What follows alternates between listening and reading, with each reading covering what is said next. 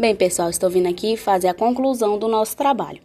A partir do momento em que Martinho Barbeiro uniu os processos sociais à análise comunicacional,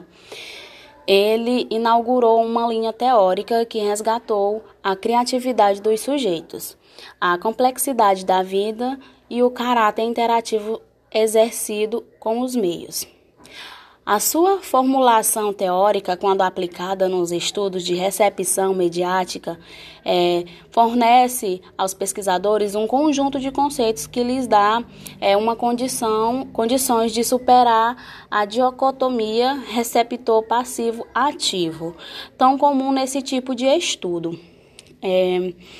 Ademais, a teoria das mediações culturais colocou a academia latino-americana numa condição de destaque no cenário acadêmico internacional por seu conhecimento, seu conhecido esforço é, multidisciplinar de se exercer o processo de comunicação a partir